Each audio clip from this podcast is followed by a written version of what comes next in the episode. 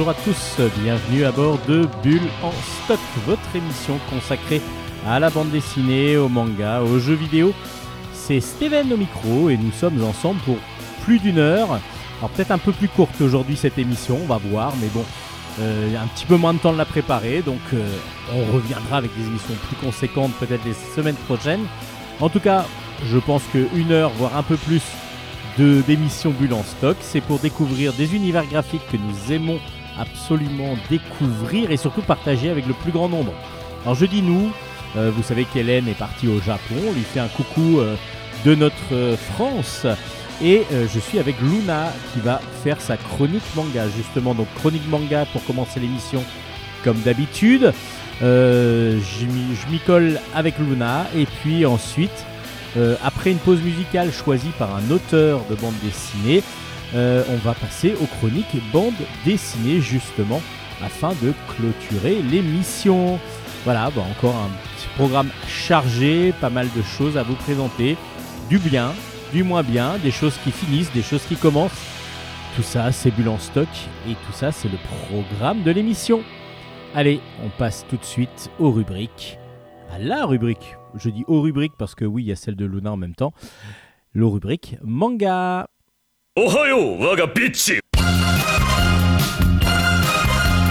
Chronique manga.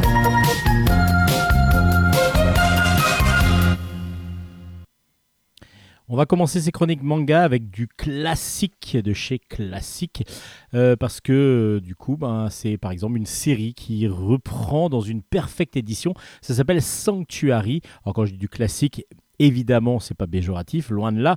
C'est ce qui fait aussi ben, les grandes, grandes séries de manga qui ne sont plus éditées et donc du coup que l'on retrouve avec grand plaisir.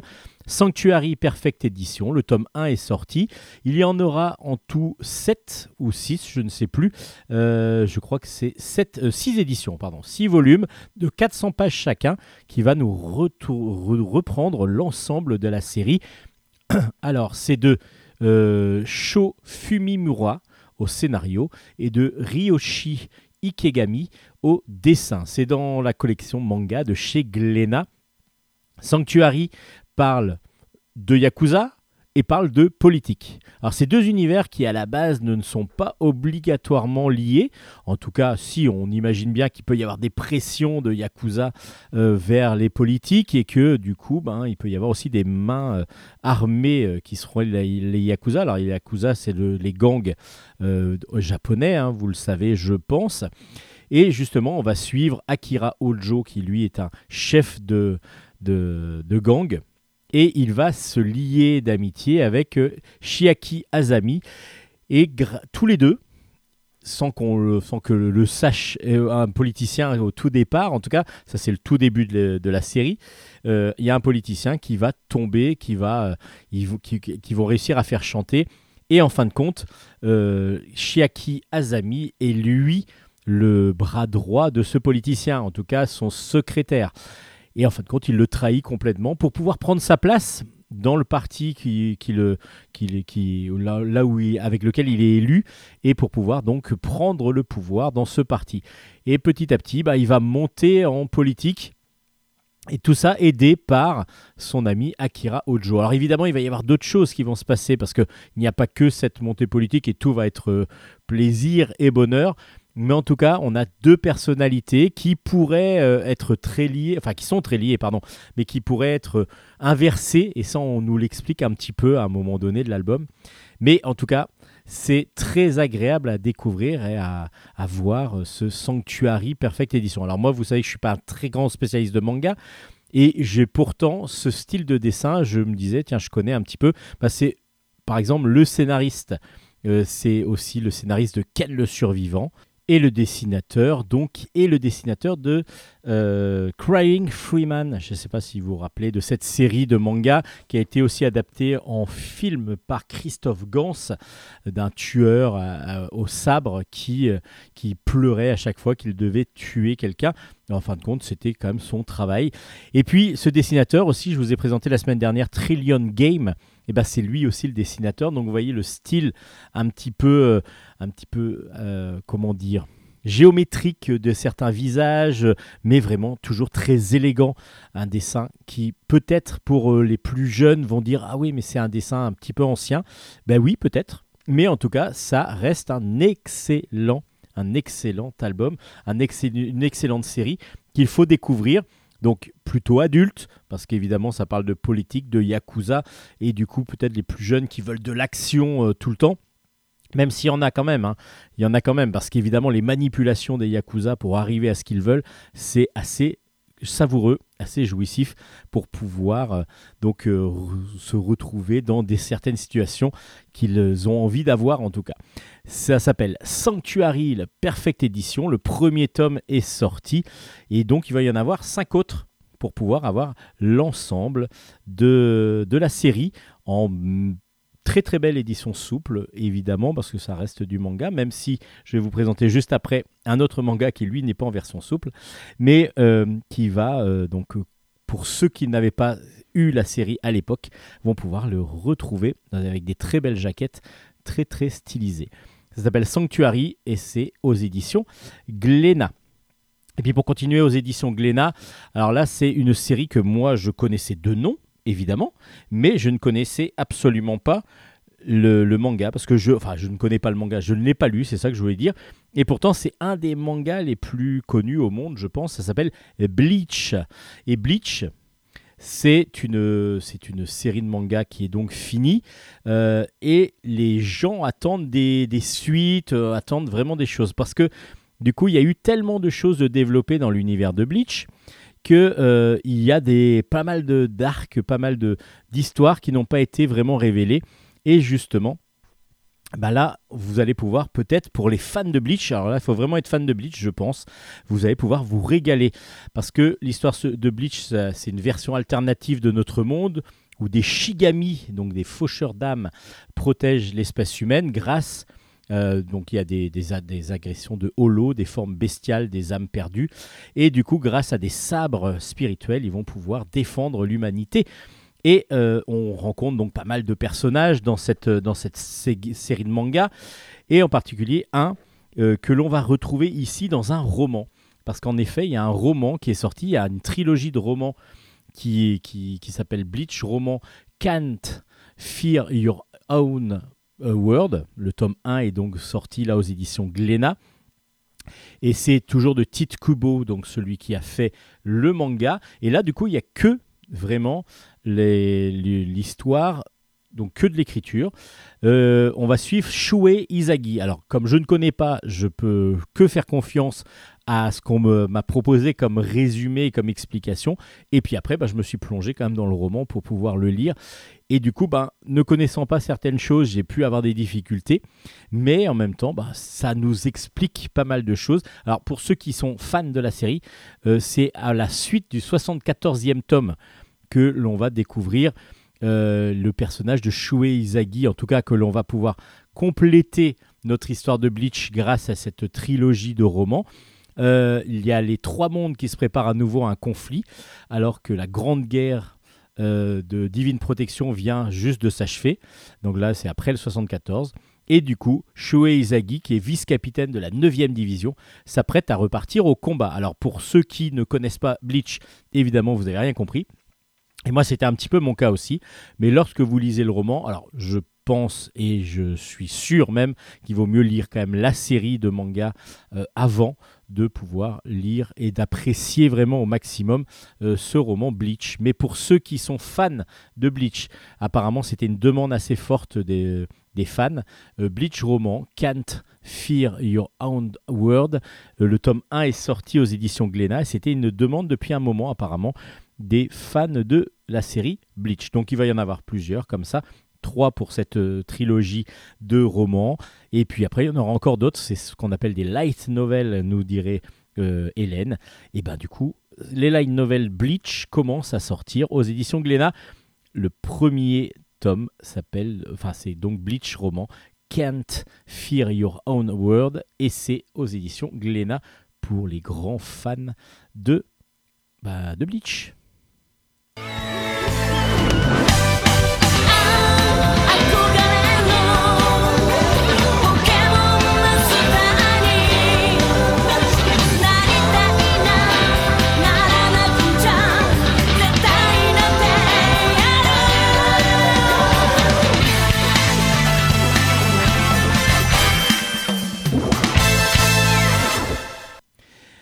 Quand je vous disais qu'on allait parler d'histoire un petit peu du, manga, parce que ben, on va continuer avec Phoenix, l'oiseau de feu. C'est le premier tome. euh, c'est de Osa- Osamu Tezuka. Alors pour ceux qui ne connaissent pas Osamu Tezuka, c'est le papa du manga moderne, tout simplement. C'est celui qui a créé les codes du manga comme on le connaît maintenant. Beaucoup, beaucoup s'en sont inspirés. Euh, le dessin euh, est reconnaissable parmi mille. Vous reconnaissez du Tezuka obligatoirement. C'est lui qui a fait des très, très grandes séries.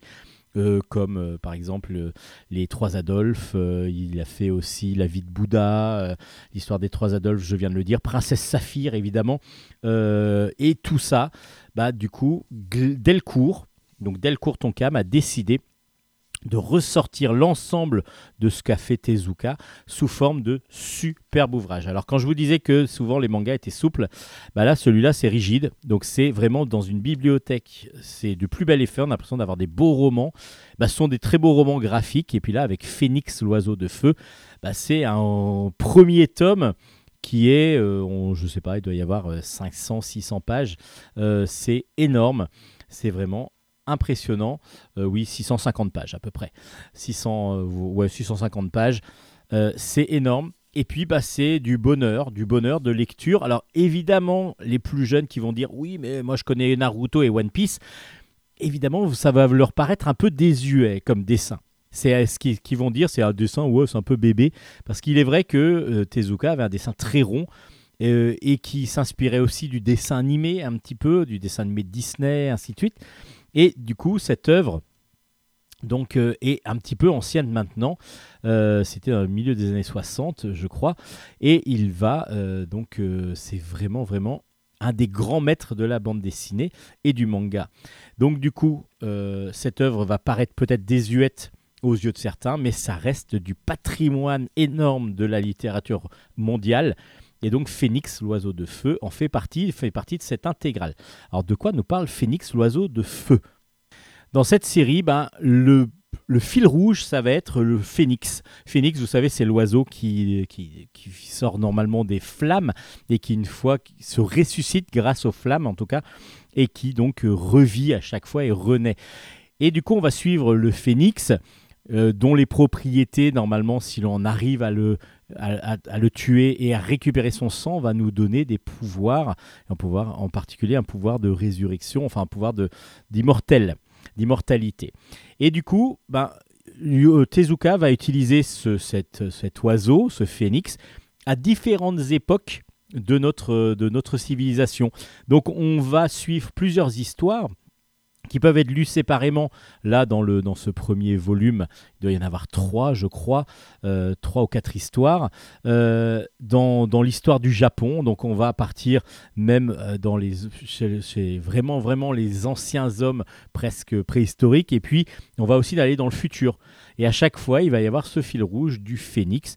Donc, par exemple, on va suivre dès le début un chasseur qui, justement, nous explique comment euh, le phénix peut être euh, source de résurrection et d'immortalité. Et donc, du coup, il va essayer de le tuer pour pouvoir gagner bah, euh, ce pouvoir.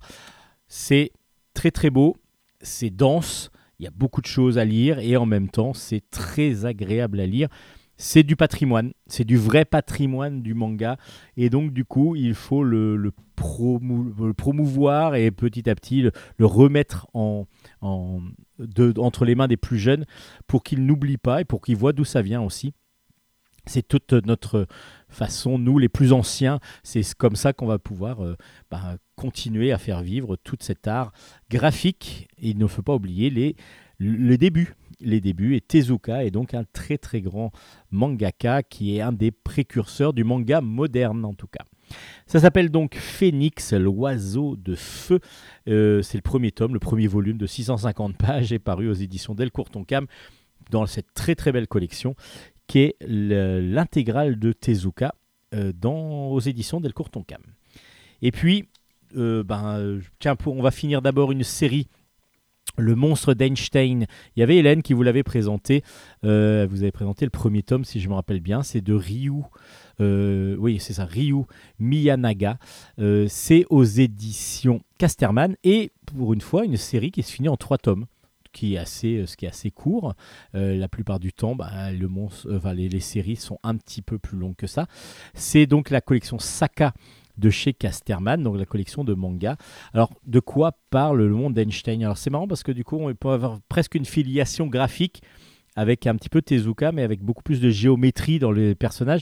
C'est un, dessin que l'on voit pas partout et que j'ai trouvé très très agréable, très original euh, dans la conception graphique. Et puis scénaristiquement, bah, on est sur du fantastique parce qu'on est dans un petit village de, pêcheurs. Euh, et puis il y a Leroy, euh, Leroy, mais euh, voilà Leroy qui lui est pêcheur avec son père, mais ça l'intéresse pas vraiment. Lui, ce qu'il veut, c'est Marie. Marie, c'est sa chérie, et donc dès qu'il rentre, il veut que voir Marie.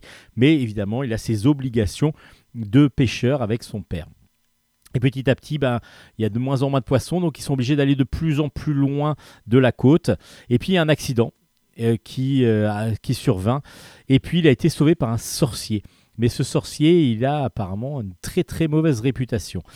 Euh, mais cette rencontre, évidemment, va lui permettre de rencontrer, de découvrir ce, ce sorcier qu'il va aider, qu'il va aider dans sa quête, dans sa quête, parce que le sorcier cherche, lui, euh, donc euh, ils vont partir dans un, dans un voyage en quête d'un remède qui pourrait prolonger l'existence de ce fameux sorcier et donc euh, de, de pouvoir euh, continuer à vivre euh, sans sa maladie.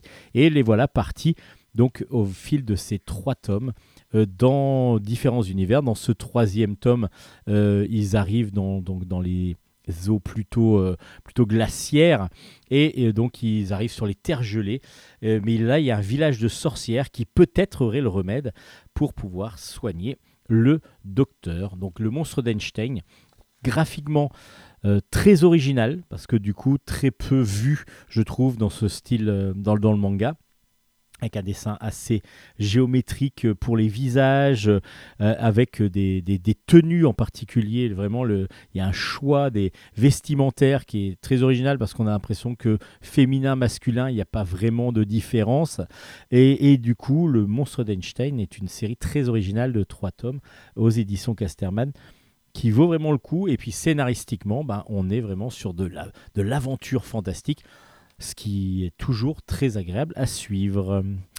Donc ça s'appelle Le Monstre d'Einstein, le troisième tome et dernier tome est, sorti aux éditions Casterman dans la collection Saka. Et toujours chez Saka et toujours chez Casterman pour finir ces chroniques manga, en tout cas mes chroniques manga, il y a Luna qui arrive juste après. Valse à trois sœurs, le premier tome est sorti et c'est de Melom Machida.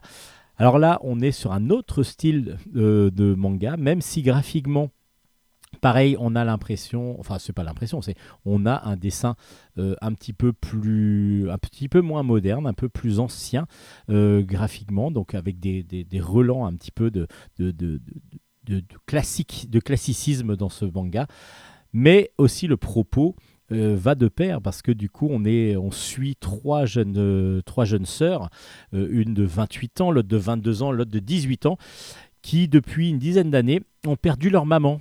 Donc les pauvres, elles sont obligées de vivre avec, euh, bah non pas leur père, parce que leur père, dès que leur mère est décédée, il s'est dit, bon allez, hop, moi je me barre, j'en ai plus rien à faire de vous. Et du coup, voilà ces trois sœurs qui vont devoir bah, survivre entre elles, vivre leur vie, et justement, bah, ça va être les trois vies qui sont mélangées avec euh, évidemment une, une, une amitié, un amour qui est tellement fort que évidemment elles vont s'entraider tout le temps. Donc c'est des quotidiens, c'est assez poétique par moments, c'est des petits problèmes, des petits, euh, des, des plaisirs aussi qui leur arrivent et donc ils vont découvrir bah, tout ça ensemble. Valse à trois sœurs, du coup, c'est très léger, très agréable à lire et en même temps on sent un poids derrière et euh, justement on sent les émotions de ces jeunes demoiselles euh, dans la vie euh, parce que du coup bah, le passif est quand même là, le passif est commun en plus donc du coup chacune va vivre ce passif euh, de la manière dont elle le peut peu, en tout cas, elle va le subir. Donc Valse à trois sœurs, le premier tome, est très agréable, très, agréable à lire, oui, tout à fait. Peut-être plus destiné à un public adulte, parce que du coup, euh, peut-être les plus jeunes vont avoir moins de ressenti vis-à-vis de ces émotions.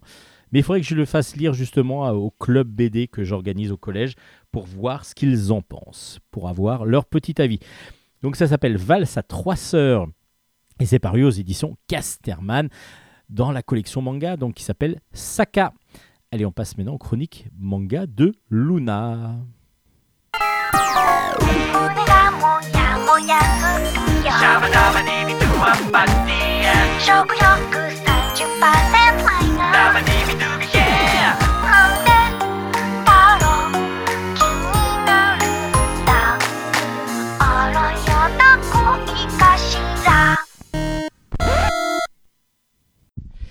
Bonjour Luna. Bonjour. Alors bienvenue pour votre chronique manga du jour. Aujourd'hui, vous allez nous présenter deux volumes mais qui sont de la même série. Donc il y a le Oui. tome 1 et le tome 2 qui sont sortis quasiment coup sur coup.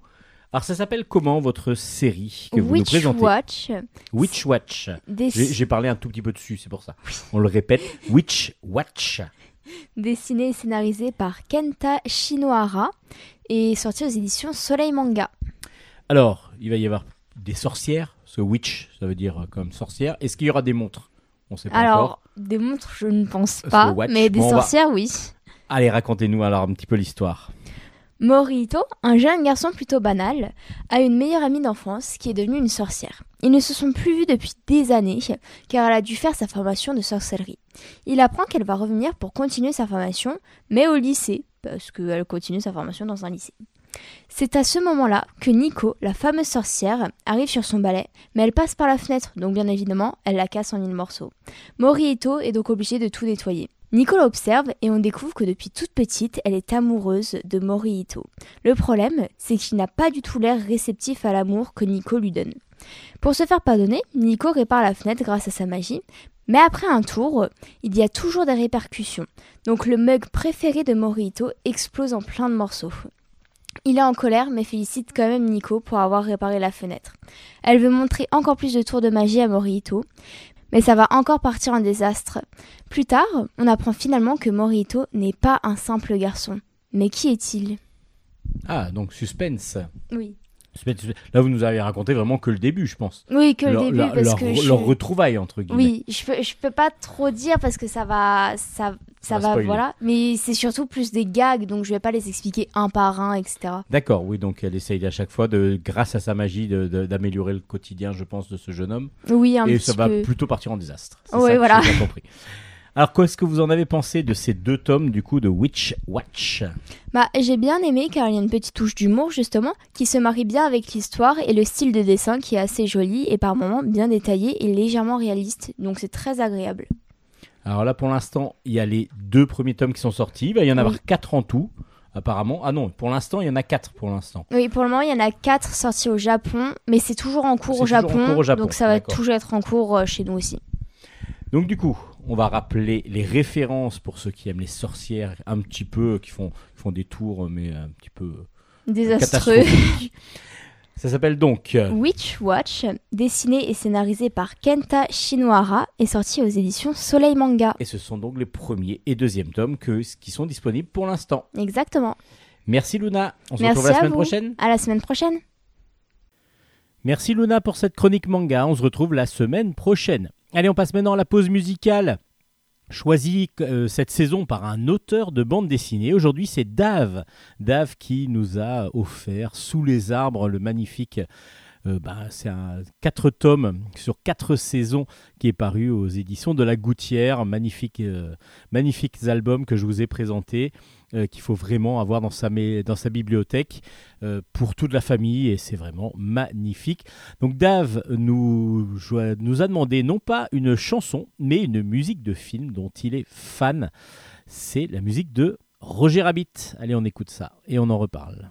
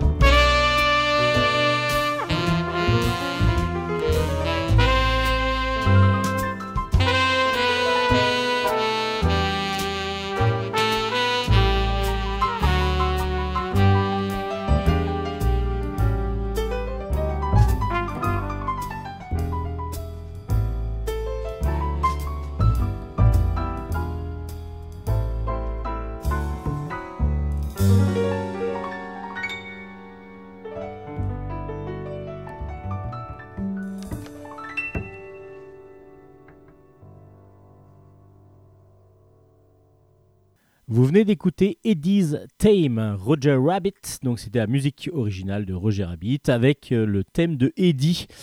euh, qui donc euh, était présent dans le film et puis ben c'est Dave donc le dessinateur qui a donc choisi cette musique à faire passer aux auditeurs de Bulle en stock.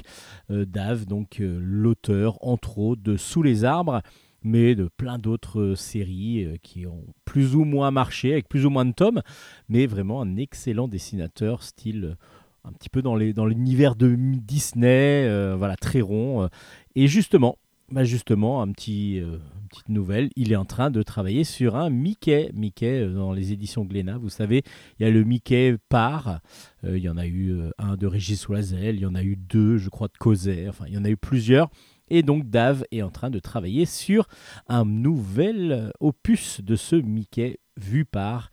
Euh, bah voilà, on a hâte, on a hâte. Et merci à lui d'avoir choisi la chanson du jour. Allez, on passe maintenant aux chroniques bande dessinée.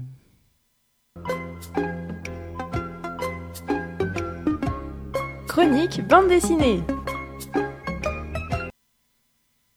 On commence ces chroniques BD avec Crystal 417. C'est de Marc Eckersal et Henri Scala au scénario, des dessins de Boris Golzio et c'est aux éditions Glénat. C'est un one-shot qui nous présente une jeune demoiselle de 25 ans qui s'appelle Pauline, qui a réussi vraiment euh, de façon prestigieuse tout son recrutement dans la police nationale et qui arrive euh, en 2015 au 36 quai des Orfèvres, donc la grande, la grande brigade criminelle de Paris et de France du coup. Et elle, ben, évidemment, lorsqu'on a euh, cette intention et cette volonté, on imagine va avoir un quotidien plein de rebondissements tout le temps.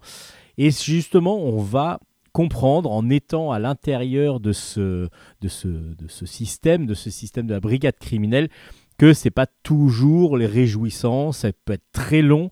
Euh, il y a des fois de la chance qu'il faut avoir et qu'il va falloir peut-être tirer de temps en temps. Beaucoup d'enquêtes qui ne mènent à rien, en tout cas beaucoup de pistes qu'il va falloir tirer, des fils sur lesquels il va falloir tirer pour savoir si petit à petit euh, on, va, on va avoir des informations. Des fois des aveux très rapides. Et justement, ce qui est très intéressant, c'est ça, c'est tout notre côté euh, imagination qui a, pris, qui a pris le pouvoir lorsque l'on parle de la PJ, euh, police judiciaire et, police criminelle, c'est fait grâce à nos, aux films que l'on voit. On voit Jean-Paul Belmondo euh, qui arrive, euh, crac crac, qui fait jamais un rapport. Et il arrive tout de suite, il va dans un bar, il trouve le gars qui, qui peut lui donner des renseignements. Évidemment, tout ça, ça a évolué, ça a changé et c'est complètement différent de ce que l'on voit dans les films ou dans les séries. Et je trouve que dans cet album, ce qui est vraiment très bon, c'est ce côté quotidien, euh, ce côté ben, travail besogneux par moment, avec des petits indices, des petites indications qu'il va falloir vraiment mettre en place, qu'il va falloir, il faut surtout pas faire non plus une erreur parce que ça peut très bien découler, euh, arriver jusqu'à un non-lieu, par exemple dans un procès, parce qu'il y a eu une erreur lorsque il y a eu une perquisition, parce qu'il y a eu quelque chose qui a été bougé, qui a été touché, Euh, et tout ça on le comprend, je trouve, dans cet album, et ça c'est super intéressant, avec un dessin réaliste, euh, enfin plutôt semi-réaliste, qui tire un petit peu des fois vers la ligne claire. C'est vraiment un super beau dessin et surtout qui met bien dans l'ambiance de, donc de ce quai des, Orfèvres, de, de que l'on va découvrir grâce à cette jeune demoiselle. Euh, vraiment un album assez passionnant. Parce qu'on s'attend à avoir un gros tueur euh, en série euh, qui, va nous, qui va nous prendre en haleine et qui va, on va savoir comment il, comment il va arriver à là. Évidemment, il, peut y en avoir, hein. mais là, on est plus sur des- vraiment des problèmes de quotidien, des, des gens qui ont été retrouvés morts dans, leur, dans, leur, leur appartement. Et puis, petit à petit, on va tirer les ficelles. Évidemment, il y a quand même des choses qui se passent et que, euh, du coup, cette demoiselle, euh, Pauline, va quand même résou- résoudre. Mais en plus, il y a la date qui fait euh, que bah, vous allez comprendre qu'on aurait bien presque aimé avoir une suite pour voir un petit peu comment ça allait se dérouler pour eux. Mais c'est peut-être dans un nouvel album qui s'appellera peut-être pas Crystals 417. Alors le nom de le titre de l'album a vraiment euh, quelque chose de précis. C'est dès la première page, on va comprendre pourquoi Crystal 417. Je vous le dis pas, vous allez découvrir ça grâce à ce très très bon album donc euh, aux éditions Glénat, qui s'appelle Cristal 417. Si vous voulez vous plonger vraiment dans l'intimité un petit peu plus de la police euh, criminelle de Paris, le 36 quai des Orfèvres, qui n'est plus là, je crois maintenant. Justement, et on parle du déménagement aussi du 36 euh, pendant, cet album. Donc, euh, à vous de découvrir euh, ce, vraiment excellent album avec quand même un commissaire de police, Henri Scala, qui est donc le co-scénariste. Donc, Marc Esserska- Es- Es- Ekersal, pardon, lui est scénariste de bande dessinée de cinéma, mais aussi Henri Scala, qui lui est le co-scénariste, et lui un vrai commissaire de police nationale qui a œuvré beaucoup dans l'investigation à Paris, la police d'investigation à Paris, donc il connaît parfaitement son sujet. Ça s'appelle Cristal 417, c'est une grosse recommandation de Bulle en stock. Et on enchaîne avec un album qui m'a surpris. Oui, je m'attendais pas du tout à ça en voyant la couverture et je me disais tiens, ça va être quelque chose d'assez héroïque fantasy. Vec Vizir, le tome 1 s'appelle Le clan de Sif, c'est de Séverine Delacroix et Igor Chimizo, Chimisso. Pardon. Alors Séverine Delacroix, la scénariste de Lila, donc euh, plutôt jeunesse, qu'on n'attendait pas du tout là non plus. Et Igor Chimisso, qui est un dessinateur italien de vraiment super bonne facture, parce que du coup, enfin, l'auteur lui-même n'est pas de bonne facture, mais c'est vraiment ses dessins qui sont magnifiques, ses planches sont superbes. Et euh, du coup, donne le premier album de Vec Vizir aux éditions Delcourt dans la collection Terre de légende. Alors on se dit, ben, moi je voyais vraiment une sorte de guerrier dans, un- en train de traverser un fleuve, en train de nous regarder avec le soleil couchant. Euh, et je me dis, bah, c'est de l'heroic fantasy, voilà, ça va être des clans. Et oui, il y en a, hein. il y en a parce qu'on va suivre Jill, Not et Nephaël en particulier, qui sont des skolls, hein. donc euh, ils font partie du clan des Sif. Et euh, du coup, ils vont, ils vont devoir. bah, ils sont en train de chasser. Ça, c'est au début de l'album. Et puis, on va comprendre petit à petit que, euh, que Jill a quelque chose qu'il cache. Et en fin de compte, oui, il a caché une, une jeune, euh, un couple de, enfin, des jumelles, exactement, dont, dont il a tombé amoureux d'une en tout cas. Et puis, euh, ces jumelles ont été chassées d'un autre clan. Donc, du coup, il les a cachées de, de son clan à lui parce qu'il ne savait pas s'ils allaient être acceptés ou pas. Et puis, du coup, il y a une de ces jumelles qui va mourir. Et donc là, euh, Jill va aller euh, porter euh, vengeance un petit peu auprès du clan que, que l'on que l'on va que, que, qui, a, qui, a, qui a tué, donc, enfin, qui a fait un petit peu tuer cette jeune fille. À part que lorsqu'ils arrivent, bah, on voit quelque chose de très moderne. On voit des voitures, on voit des, des hommes en armes, des hommes armés comme euh, des policiers. Et c'est là que on se dit, on n'est pas du tout dans un heroic fantasy. Et ben non, on est en 2052. Euh, et du coup, les Lutétiens, qui sont le deuxième clan, c'est en fin de compte notre humanité a été euh, un petit peu dévastée, complètement dévastée, et certains sont restés dans, avec des propriétés, on va dire entre guillemets, sont, sont, ont rejeté d'autres, d'autres humains, Euh, et il y a des humains qui vont vivre, qui, sont revenus plus proches de la, de la nature, et qui donc euh, n'ont pas été tués, parce qu'il y en a eu beaucoup qui ont été dévastés, parce que certains sont protégés lorsqu'il y a eu une catastrophe.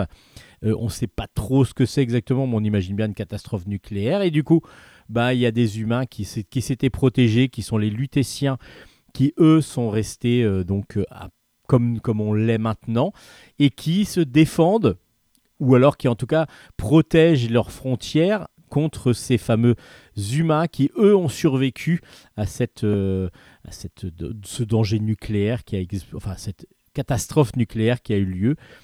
Et du coup, ben, le contraste est assez fort parce qu'on se retrouve à suivre les, les histoires de clans de, de, de- des, Syls, euh, et en plus avec des, petits des, soucis parce que justement Jill lui va se faire un petit peu euh, va se faire va se porter un petit peu une vengeance euh, pour euh, contre les Lutétiens mais euh, ça donc ça peut peut-être arrêter la paix qu'il y a entre eux pour l'instant, le fragile équilibre qu'il y a euh, de paix entre euh, les, les, comment, euh, les, Lutétiens et le- les Sifs. Donc du coup, il a mis en danger tout ça. Donc il va sans doute être puni, il va falloir qu'il passe devant les chefs de clan, de son clan, pour pouvoir euh, donc être puni. Peut-être carrément euh, l'exil ou alors autre chose, à vous de découvrir. Le dessin est superbe, dessin semi-réaliste, absolument magnifique, avec qui tire des fois un petit peu sur le dessin animé. Qui, enfin, je, je sais pas, j'ai eu l'impression de voir des fois des, personnages qui pouvaient euh, vraiment être dans le dessin animé, mais pas très rond, hein, dessin animé plutôt moderne, y a un petit peu comics. Enfin voilà, il y, avait, il y a vraiment un mélange très subtil et très très intelligent et superbement bien réalisé dans les planches. Et puis, bah, la surprise de cet univers euh, décrit au départ comme de l'heroic fantasy qui petit à petit s'approche d'un monde post-apocalyptique avec euh, de l'humain qui redevient plus proche de la nature. Vraiment un mélange qui pour l'instant vraiment m'a vraiment convaincu. J'attends le deuxième tome. J'attends le deuxième tome, honnêtement, pour savoir exactement vers où va nous mener euh, donc Séverine Delacroix. Et je trouve que ce premier tome il augure de très bons présages. En tout cas, le dessinateur est excellent. Le la scénariste nous surprend et donc c'est ce qu'on veut aussi en bande dessinée de ne pas relire mille fois les mêmes choses. Et donc Vec Vizir est un excellent album qu'il faut absolument découvrir. Vec Vizir aux éditions Delcourt, le premier tome est sorti et c'est surprenant. C'est surprenant, mais allez vous-même vous faire votre opinion. On part maintenant au XVIIe siècle avec Bathory, la comtesse maudite. C'est de euh, Anne Perrine Couette et ou Couet, Couet peut-être. Et c'est aux éditions Stenky. C'est un one shot qui tente euh, ou qui va essayer en tout cas de nous présenter d'abord euh, la princesse Bathory pour ceux qui ne la connaissent pas, la comtesse plutôt Bathory et surtout euh, mettre en exergue et puis peut-être mettre un peu plus en lumière les accusations, peut-être même lever le voile sur les accusations dont elle a été euh, la victime euh, lors de son procès. Parce que oui, il y a eu procès et c'est justement dans cet album que ça va commencer. Enfin, ça commence comme cela et on a quatre de ses servants et de ses serviteurs qui sont en procès. En effet, leur maîtresse, la comtesse Bathory, est accusée de meurtre, de torture sur des jeunes filles, voire même d'actes de sorcellerie par donc euh, tous ces serviteurs qui l'ont, qui, qui qui travaillent pour elle. Mais est-ce vraiment la réalité? Alors, on va remonter petit à petit dans cet album grâce à des témoignages. Donc, on va remonter dans le temps. On va voir que comment la princesse, Bat- la comtesse, pourquoi je veux dire la princesse absolument, la comtesse Elisabeth Bathory est donc devenue justement euh, comtesse. On est en Hongrie au début du XVIIe siècle et, du coup elle, est issue d'une famille euh, assez riche, une illustre famille, et elle se marie avec un, un homme aussi lui tiré de, enfin, qui vient d'une belle grande famille et euh, elle, elle est à la tête du château de Kashtis. Lui, son mari, va aller à la guerre plusieurs fois et du coup, ils n'arrivent pas pour l'instant à avoir d'enfants et elle va peut-être on va lui elle sait se servir des plantes, elle se, se servir voilà, on l'a initiée à tous les guérisons par les plantes, etc. Et un jour, elle va demander à une de ses amies bah, de lui faire une potion pour pouvoir euh, avoir des enfants. Et ça réussit. Et du coup, bah, déjà, on parle de sorcellerie un petit peu quand, quand on travaille avec les plantes et qu'on peut petit à petit euh, faire des choses grâce aux plantes. Et puis, euh, son mari va décéder, elle va prendre le pouvoir de tout son royaume, de tout son, son petit, son, son- voilà, tout son peuple qui vit euh, au- au- autour d'elle, et qui est assez important en plus en Hongrie à cette époque. Et du coup, bah, c'est mal vu, bien sûr, par ses opposants, ses opposants politiques, ses voisins. Euh, Il y en a beaucoup qui la jalousent parce que du coup, ce n'est pas le rôle d'une femme. Alors justement, est-elle un peu trop indépendante et euh, est-elle un petit peu trop libérale et surtout bah, un, petit peu trop féministe au tout, au tout début de ce XVIIe siècle? Et c'est le gros problème de tout ça. Est-ce que ce ne sont pas des accusations que l'on va lui faire porter pour pouvoir la détruire, pour pouvoir la, la, la, la ba- la rabaisser et puis pour éventuellement l'évincer de tout son pouvoir qu'elle pouvait petit à petit mettre en place? Alors, le procès va euh, évidemment tourner autour de ça. Ça va être procès en accusation euh, contre bah, cette princesse et euh, cette princesse. J'ai du mal hein, contre cette comtesse. Alors, on l'a souvent dit, on a souvent dit que Bathory était la comtesse sanglante. Est-ce vraiment le cas? Bah, C'est ce que essaye de nous faire douter Anne Perrine Couette ou Couet, bon, on va dire Couet. Euh, dans cet album qui est vraiment superbement bien dessiné. Le dessin réaliste, euh, un petit peu semi-réaliste par moment, euh, fait la part belle aux personnes, aux personnages, parce que du coup, c'est tout, c'est du noir et blanc. Euh, on va avoir des visages superbement bien détaillés, tous les décors superbement bien détaillés, mais les décors justement vont être euh, avec un aplat jaune ocre un petit peu, qui va du coup faire ressortir énormément les principaux personnages à chaque fois de chaque planche. Et c'est magnifique. C'est magnifique, vraiment superbe. En plus, il y a des mises en scène euh, pour, des récits, par exemple, où on va avoir des enluminures autour des planches euh, qui ont dû prendre des heures parce que du coup, c'est tellement précis, tellement fin que ça doit être un travail de titan. En tout cas, le dessin est magnifique. Et puis, bah, ça remet un petit peu en place cette comtesse. Euh, Est-ce que bah, ça ne lève pas tous les doutes Loin de là. Mais en tout cas, euh, ça permet de douter et de ne pas avoir cette version où on disait que elle, euh, elle récupérait.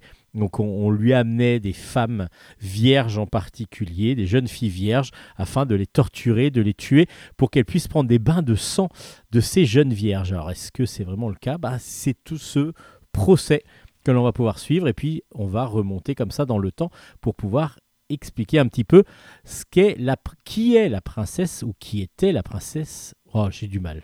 La comtesse Bathory. Anne Perrine Couet donc nous offre un très très bel album aux éditions Stenkiss à découvrir. Alors moi je ne connaissais en plus pas euh, Bathory de base, donc je suis allé voir un petit peu euh, ce qu'on en disait justement. Et là, elle essaye plutôt de la réhabiliter grâce à cet album. C'est aux éditions Stenkiss, superbement bien illustré, superbement bien dessiné. Allez le découvrir de toute urgence.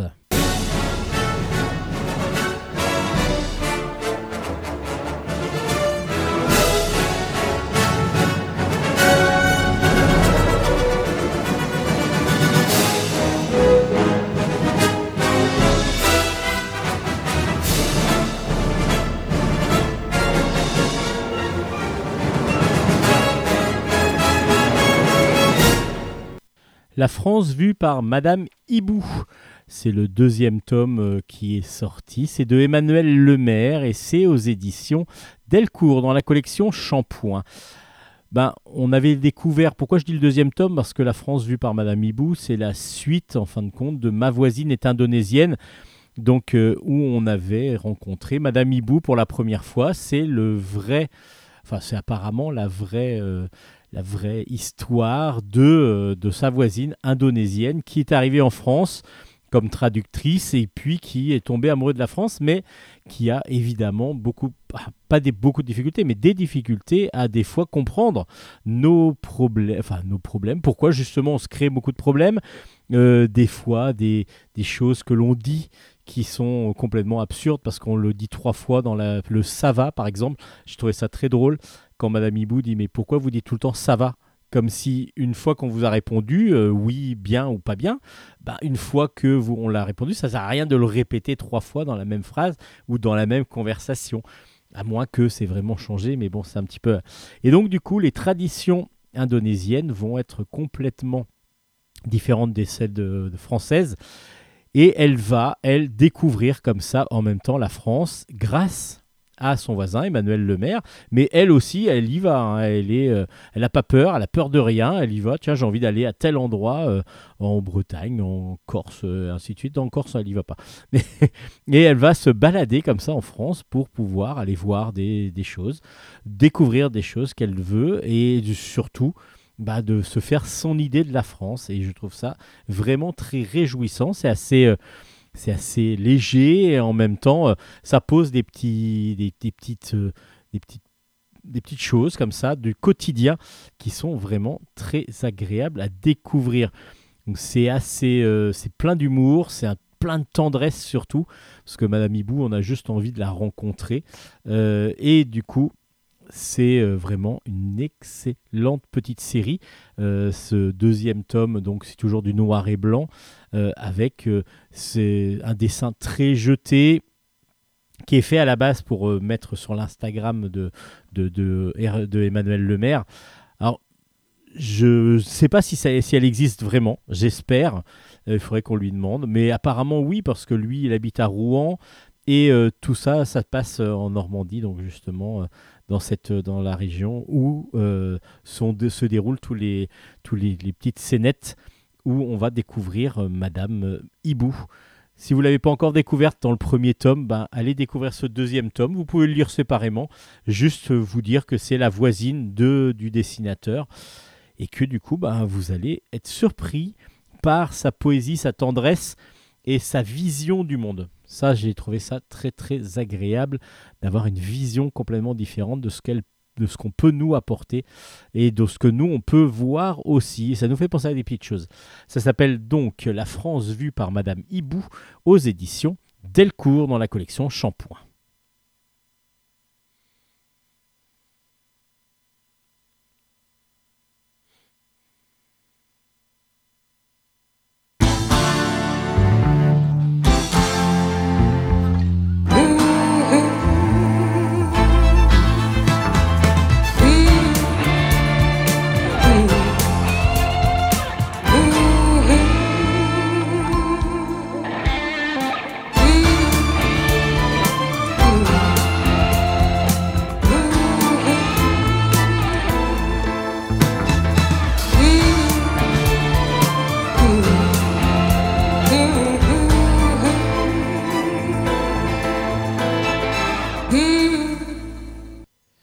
On enchaîne maintenant avec un album qui lui aussi m'a surpris. Alors c'est vraiment un gros coup de cœur. J'avais déjà eu coup de cœur euh, pour deux albums qui étaient donc un diptyque autour avec euh, le même duo d'auteurs. C'était toujours dans la même collection.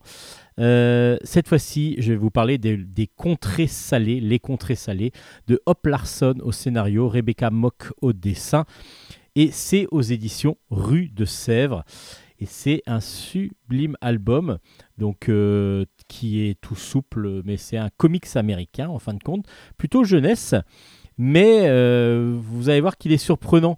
Il est surprenant parce que on est, euh, ça commence en 1919 et on voit donc un, un homme, un jeune homme qui rentre de l'armée, enfin de la guerre, la guerre 14-18 en Europe. Il embrasse sa future femme, en tout cas c'est ce qu'on pense, parce que elle est, elle est, ils sont fiancés. Et justement, ils se fiancent même sur la gare, le quai de la gare.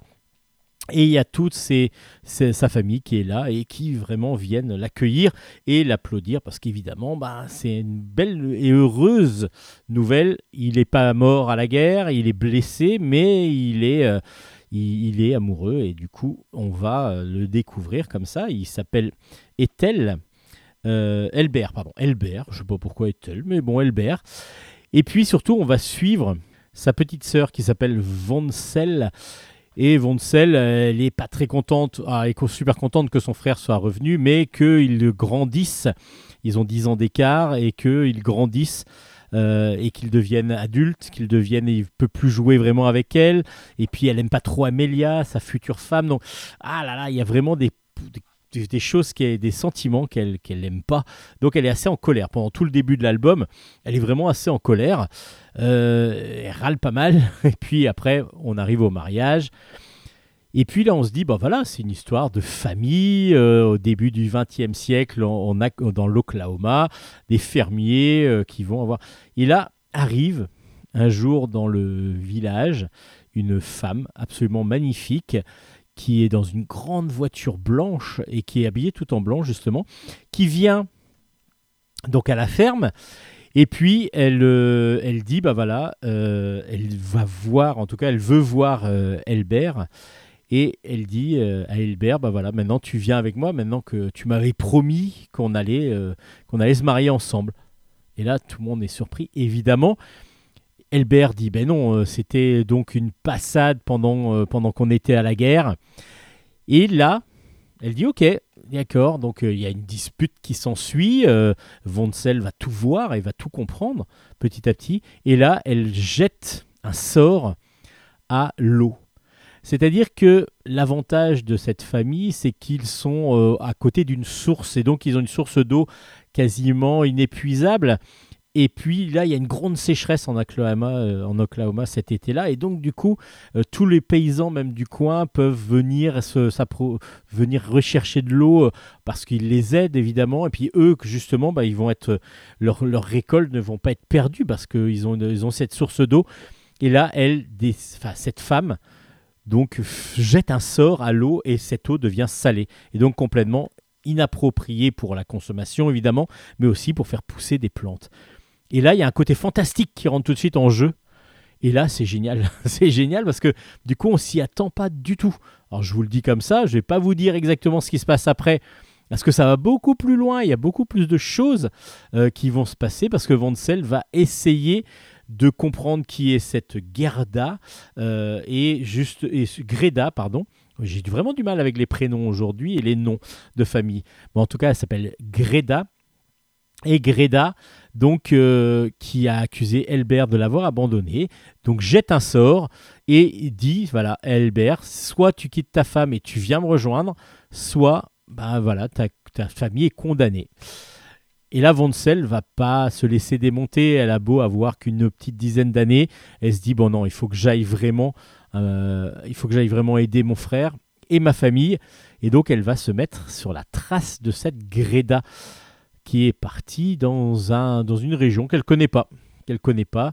Et donc, euh, bah, est-ce que elle va retrouver cette Greda Et qui est vraiment Greda C'est ça qui est génial parce que du coup, à partir du, on va dire du premier tiers, même pas, même pas, euh, la boule de la cinquantième planche, euh, on se dit, bah voilà, on part sur un autre univers que des, des paysans qui sont en train d'élever des chevaux et, et, de, et de faire euh, pousser euh, des, des plantations dans l'Oklahoma du début du XXe siècle, parce que cette femme est arrivée, cette Greda. Alors le dessin est superbe, c'est un dessin euh, très, très, très vivant, avec un style un petit peu matiné de manga, donc on a vraiment l'impression de temps en temps d'avoir des visages qui sont retirés de, qui sont tirés d'animé ou de manga.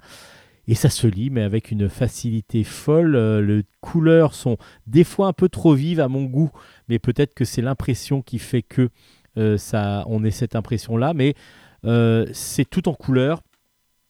C'est très très bien dessiné, c'est très très bien écrit, et puis cette surprise qui nous entraîne après bah, sur d'autres contrées que c'est bah, justement sur ces contrées salées. Ça s'appelle Les Contrées Salées, un très beau conte euh, donc fantastique pour toute la famille.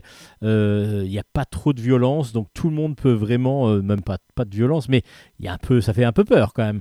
Et justement, ben, à la- c'est pour la famille. Les Contrées Salées, c'est vraiment un excellent album. Je vous avais recommandé donc les premiers euh, Pile ou Face, ça s'appelait euh, le diptyque qui avait fait ce duo. euh, aux éditions Rue de Sèvres aussi, et je vous l'avais recommandé fortement. Bah, Celui-là, il est encore fait partie de très très très bons euh, scénarios et albums que j'ai lus récemment. Les Contrées Salées aux éditions Rue de Sèvres, je vous le recommande. Et puis, euh, la Bibliothèque des Vampires, le tome 1 vient de sortir. Ça s'appelle, euh, ça s'appelle la Bibliothèque des Vampires. Mais c'est n'importe quoi, Steven. Bravo. C'est un scénario pardon, de David Borio et des dessins de Man Luo. Et c'est aux éditions Glénat, dans la collection Cho de chez Glénat. Alors là, avec cet album, on est dans la mise en place d'un d'un univers un petit peu fantastique, horrifique, euh, que, que j'ai beaucoup, beaucoup apprécié. Alors, on va suivre Alice, qui est une jeune fille qui adore tellement dessiner qu'elle arrive à rentrer dans une école d'art. Donc, elle arrive dans cette nouvelle école d'art et elle rencontre tout de suite Azalea. Azalea, elle, elle est euh, très loufoque et puis surtout, elle a des pensées un petit peu. Elle se dit voilà, il y a quelque chose qui se trame dans cette école. Euh, regarde, il y a plein de choses qui, sont, qui paraissent bizarres. Et il est vrai que Alice, petit à petit, commence à y croire un petit peu. Et du coup, elle suit Azalea un petit peu dans, cette, euh, dans, son délire. Et en particulier, Azalea dit bah, ça doit être vraiment dans la bibliothèque qu'il se passe quelque chose. Parce que regarde, la bibliothécaire, elle ressemble à moitié à, un zombie. Euh, Thio, qui est son assistant, lui ressemble, il est tout blanc, il est très pâle, il est surtout inexpressif. Euh, et il ressemble un petit peu à un vampire. Donc il doit se passer quelque chose dans cette bibliothèque. Et justement, bah, c'est ce va, ce qu'on va découvrir petit à petit, parce que les deux demoiselles vont aller plus loin dans leur euh, recherche, vont essayer de rentrer dans la bibliothèque alors que normalement elles ne peuvent pas y aller sans autorisation. Que vont-elles découvrir? Bah, Petit à petit, c'est euh, pas mal d'énigmes, pas mal de petites choses comme ça que l'on va découvrir. Évidemment, bah, ça nous prend assez facilement euh, au trip. Euh, on a envie d'avoir un petit peu de, ce, de cet univers.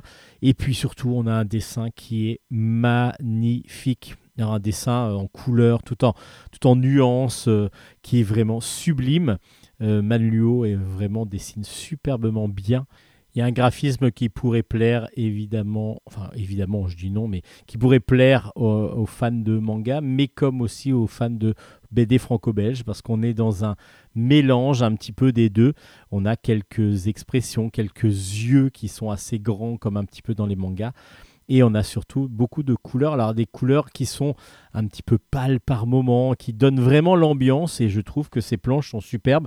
Je ne sais pas si c'est réalisé en couleur directe ou si c'est fait par ordinateur, mais en tout cas, même si c'est fait par ordinateur, la gestion de la couleur est vraiment superbe. Donc les planches sont très belles. Cette- ce premier tome bah, nous donne envie de lire une suite, nous donne envie de découvrir un peu plus sur cette bibliothèque des vampires. Même si on a quand même un petit, on sait quand même un petit peu à la fin, on a quand même des explications. Et puis, euh, bah, ça va assez vite, mais en même temps, c'est assez agréable à suivre. Voilà, c'est une histoire qui reste assez classique, mais qui fonctionne bien. En tout cas, sur ce premier tome, pour l'instant, c'est une bonne découverte. Ça s'appelle La Bibliothèque des Vampires et c'est aux éditions Glénat. Comme l'est, comme l'est, comme l'est aux éditions Glénat, ce one-shot qu'on attendait.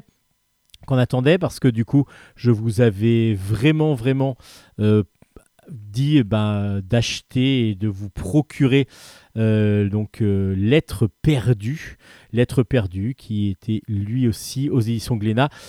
Là, c'est mon ami Pierrot qui vient de sortir. C'est un one-shot de Jim Bishop.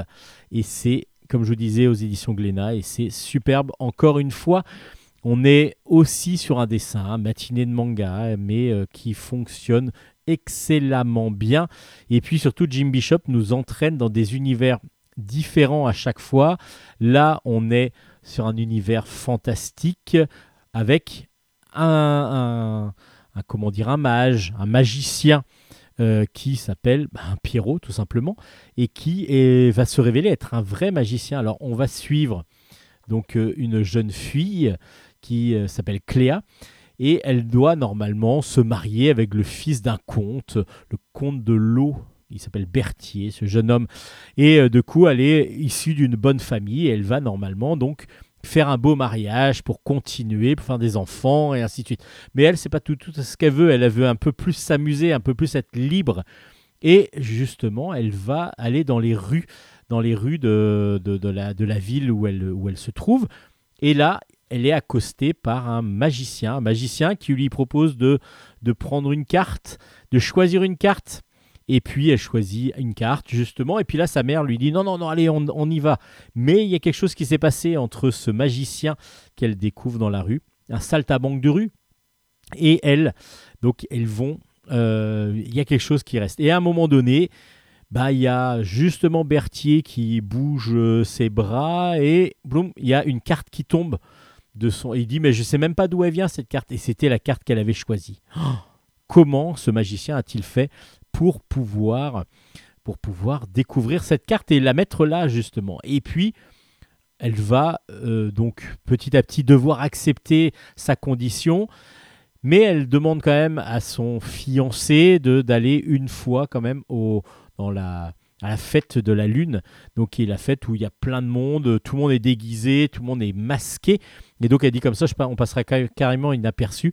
Et là, elle rencontre Pierrot, justement, ce magicien dont elle est tombée ben, petit à petit amoureuse. Et puis Pierrot dit, bah, si tu veux, on peut y aller. Et il la prend par la main. Et ils partent, mais en s'envolant. Et oui, ils partent en s'envolant parce que c'est un vrai magicien que l'on découvre. Et elle, Cléa, va aussi découvrir ce vrai magicien. Mais tout n'est pas obligatoirement rose. Parce qu'il a beau avoir un beau sourire euh, avec des lèvres vertes, ce qui est assez original, mais un beau, une belle chevelure rousse et un beau tenue- une belle tenue de magicien.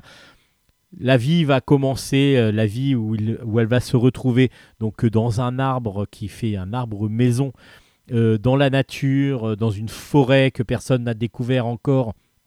Elle va vraiment avoir énormément de découvertes à faire, mais aussi elle a vraiment l'amour de Pierrot et elle, petit à petit, son amour va aussi grandir. Elle est heureuse, elle est heureuse, enfin libre de faire ce qu'elle veut. Elle a même un studio de danse euh, dans lequel elle peut danser, vu que c'est sa passion ultime. C'est vraiment danser qui vraiment la fait vivre le plus possible. Mais Pierrot a peut-être des choses à cacher. Et oui, il a peut-être des choses à cacher et justement, petit à petit, elle va le découvrir exactement et puis elle va passer par beaucoup, beaucoup d'émotions, que ce soit la jalousie, que ce soit la, tromperie, que ce soit euh, la joie, euh, l'amour. Il y a plein de choses qui vont se mettre en jeu dans cette histoire qui, somme toute, est assez simple et en fin de compte, superbement bien efficace parce que très, très bien mis en image, superbe bien, superbement bien écrit et les émotions vraiment passent euh, parmi, par, par le lecteur. En plus, on va avoir donc son ex-fiancé qui va essayer de partir à sa recherche et qui va rencontrer ben, des, un univers qu'il ne peut absolument pas maîtriser, euh, l'univers de la forêt magique, justement, avec plein de protagonistes. Et là, ça, va être un peu trop pour lui. Enfin bon, je vous en raconte pas trop parce que j'ai envie que vous découvriez Mon ami Pierrot, un excellent album. Euh, le Lettre perdue était magnifique superbement bien dessiné aussi et avec un univers complètement fantastique et complètement délirant. Là, on est encore dans un univers fantastique. Il y a encore du délire parce qu'il y a toute la magie qui se met en place. Mais euh, du coup, on est beaucoup sur les sentiments humains qui sont exacerbés dans cet album. Mon ami Pierrot, un superbe album aux éditions Glénat que je vous recommande. 1000, 2000, 3000, des millions de fois tellement il est bon. Vraiment un excellent one-shot qu'il faut vous procurer.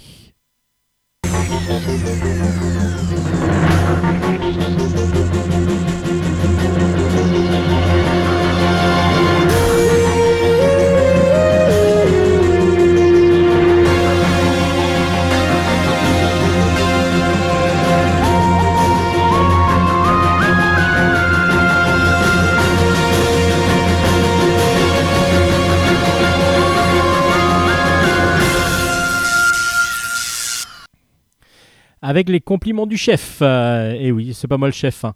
C'est pas moi. C'est les coulisses, les coulisses d'un restaurant gastronomique. C'est de euh, Janin, euh, Frédéric Janin au dessin, Gilles Dalle au scénario, et c'est aux éditions Anspac. Les éditions Anspac, donc, qui nous offrent un one-shot de- d'un duo belge qui est savoureux. De euh, Janin, on le connaît, Frédéric Janin, qui faisait Germain et nous, et qui a un très très proche de Gaston Lagaffe et donc de Franquin. Et justement, il travaille beaucoup avec l'héritière de Franquin, euh, donc sa femme, qui pour la restauration des planches petit à petit de Franquin. Et donc, du coup, euh, Frédéric Janin nous offre un superbe album avec son complice Gilles Dalle autour de, la, de tout ce qu'on peut voir dans, dans les restaurants. Mais vous savez, euh, comment trouver par exemple le nom d'un- plat bah, qui pourrait être euh, un plat tout, ba- tout basique, quoi, du riz, euh, du aux légumes? Comment le exacerber ce, ce nom pour que ça en devienne vraiment magnifique sur la carte? Mais ça restera quand même du riz avec des légumes, hein, tout simplement. Il y a pas, c'est un petit peu comme il y en a un gag justement dans cet album parce que c'est un album de gag euh, où il va y avoir bah, quelqu'un qui, à force de demander quelque chose, se retrouve avec bah, juste un plat de spaghetti bolognaise tout simple, alors que il, lui, pour lui, dans son intitulé, c'est pas du tout ça. Il y a tous ces coulisses où il va y avoir le serveur qui va rentrer en jeu, l'œnologue, celui qui va se croire œnologue et qui va essayer de moucher un petit peu ce- cet œnologue. Y a tous les caprices des, des chefs, des, des- pas des chefs, des clients qui justement, comme ils sont dans une grande enseigne, vont petit à petit se, de- se dire, oui, bah, ce serait peut-être bien que euh, je sois servi à la hauteur de ce que je vais avoir. Et puis en fin de compte, bah, ça reste des humains tout simplement. C'est drôle. c'est vraiment superbement bien dessiné parce que du coup c'est très euh, vif. Il y a toujours beaucoup de vie, je trouve, dans, la, dans le dessin de, de Frédéric Janin. C'est ce que j'ai toujours apprécié dans son dessin. Euh, des fois, on avait l'impression que certains dessins étaient un petit peu plus bancals. Là, ici, tout est parfait. Je trouve que le dessin, les personnages sont complètement différents les uns des autres. On a vraiment des, gueules qui tout de suite nous font penser à des personnages des personnes que l'on connaît, alors que ce sont des grandes caricatures. Vraiment, c'est un excellent album. Très bien dessiné, très drôle. Et euh, voilà, moi j'ai passé un excellent moment. Bon, s'il y avait eu un petit plat avec, il faudrait qu'on voit avec euh, le, le- le- directeur de collection euh, et l'éditeur, donc monsieur Nicolas Hanspach, que je salue par ces mots. Si, si on avait pu avoir en même temps une petite invitation pour, au restaurant, ça aurait été encore mieux. Bon, ce sera peut-être pour une prochaine fois. Dans le tome 2, peut-être de Avec les compliments du chef. Un excellent euh, album autour de la gastronomie et surtout tous les coulisses et tous les, choses qui peuvent arriver. Évidemment, complètement romancé, complètement inventé, mais très drôle. C'est aux éditions Hanspach avec les compliments du chef. Un premier album aussi, et là j'ai hâte de lire la suite parce que du coup j'ai beaucoup apprécié. Alors déjà graphiquement, ben, on a Citeb au dessin qui euh, nous offre, ben, comme il le doit, parce que c'était vraiment le but, des filles absolument magnifiques, très très bien dessinées, euh, qui sont très girly et qui en même temps euh, sont très sexy, parce que ça s'appelle Les filles du dessous. C'est de Jean-Charles Gaudin au scénario, Citeb au dessin, et c'est aux éditions Kennes. C'est le premier tome, le premier tome d'une série. Alors je ne sais pas, j'espère qu'il va y avoir la suite, parce que là on est quand même sur une fin d'album qui nous donne juste envie de lire la suite. On va suivre Sylvia qui est comptable dans une société de lingerie, mais elle est assez prude, assez renfermée. Euh, elle est voilà dans sa vie, enfin renfermée, oui et non. Elle voilà, elle a pas beaucoup d'aventures. euh, elle est un petit peu euh, voilà, un petit peu triste par moment, et elle vit avec euh, Cindy, sa sœur, qui elle, elle est complètement ouverte, complètement déjantée. Elle va faire beaucoup de rencontres, rencontres sexuelles hein, le soir. pour, elle, elle bosse dans une boîte de nuit. Elle ramène régulièrement un client pour pouvoir justement assouvir ses, ses envies sexuelles. Et puis, donc du coup, on va croiser. Alors, ces deux, ces deux filles qui sont colocatrices. Euh, oui, je on dit colocatrice, je crois, colocataire en tout cas, peut-être colocataire. Du coup, je ne sais pas si on dit colocatrice ou pas. Mais en tout cas, qui vivent dans le même appartement, euh, qui ont donc les mêmes parents, qui sont un petit peu coinsos. Et, et, euh, Cindy, donc la, fille un petit peu délurée, va essayer de euh, d'amener sa grande sa sœur Sylvia vers quelque chose d'un petit peu moins monotone. Bah, ça va arriver assez vite parce que Sylvia euh, un jour lors d'un shooting photo euh, de, de la nouvelle collection de lingerie de, son, de, sa, de sa boîte, bah, va devoir prendre le rôle de mannequin. Oui, parce que le mannequin tombe dans les pommes tellement il a mangé, vous savez, il, a, il est allé donc, il a mangé une pomme, donc le mannequin, il a fallu qu'il aille vomir, que, cette sa fille aille vomir, aille vomir, et donc du coup, elle s'est retrouvée complètement euh, bah, HS et tombée dans les pommes. Donc il faut trouver rapidement pour que le, shooting photo ne soit pas euh, foutu, ben, quelqu'un qui puisse porter les vêtements. Et justement, ben, elle est là, Sylvia, et c'est vrai qu'elle est très belle et que du coup, ça fonctionne très bien. Donc du coup, elle va euh, bah, devoir poser, elle va devenir mannequin involontaire. Et puis même, on va lui proposer de créer la nouvelle collection des sous-vêtements. Et ça va aller plus loin encore que ce qu'on pense. En tout cas, c'est ce qu'on attend, nous, dans le deuxième tome. Parce qu'il y a aussi, ben, on va suivre en parallèle Cindy. Cindy qui, euh, qui euh, oui, Cindy, la, la, sœur un peu plus délurée, qui elle a des aventures, et en particulier une aventure avec un couple, avec un couple donc dont elle était la babysitter à la base. Et puis, bah voilà, ils sont des, des petits plans euh, tous les trois. Voilà, en tout bien, tout honneur, entre adultes consentants, comme on dit. Mais il va, y arriver, il va lui arriver quelque chose sur la fin de l'album et on a juste envie de voir la suite. Et puis on va rencontrer aussi ben, le propriétaire de, de l'immeuble où ils habitent. Alors, C'est une grande maison en fin de compte et chaque étage, chaque étage appartient. Enfin, il y, a- il y a un locataire à l'intérieur Et le propriétaire habite tout en haut. Et le propriétaire, régulièrement, il y a une superbe femme qui sort de chez lui. Et donc, ils se disent Ah, bah voilà, il a une magnifique femme qu'il va pouvoir euh, nous présenter peut-être un jour. Ouais, enfin, on verra. On verra, on verra. À vous de découvrir ça. Alors, c'est très.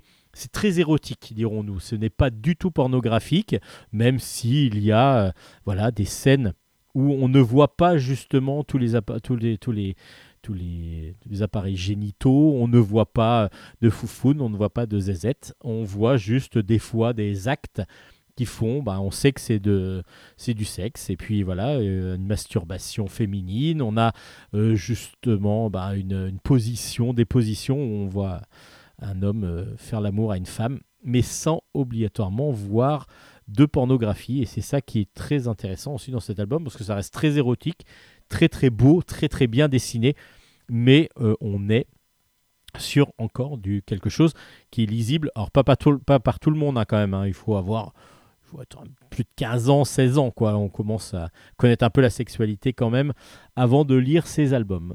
Les filles du dessous, moi j'ai beaucoup beaucoup apprécié et le graphisme et le scénario, j'ai juste envie de lire la suite.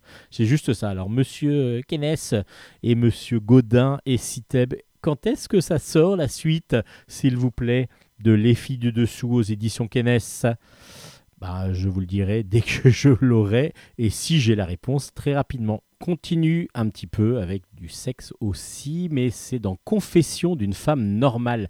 C'est de Héloïse Marseille et c'est aux éditions Pow Pow.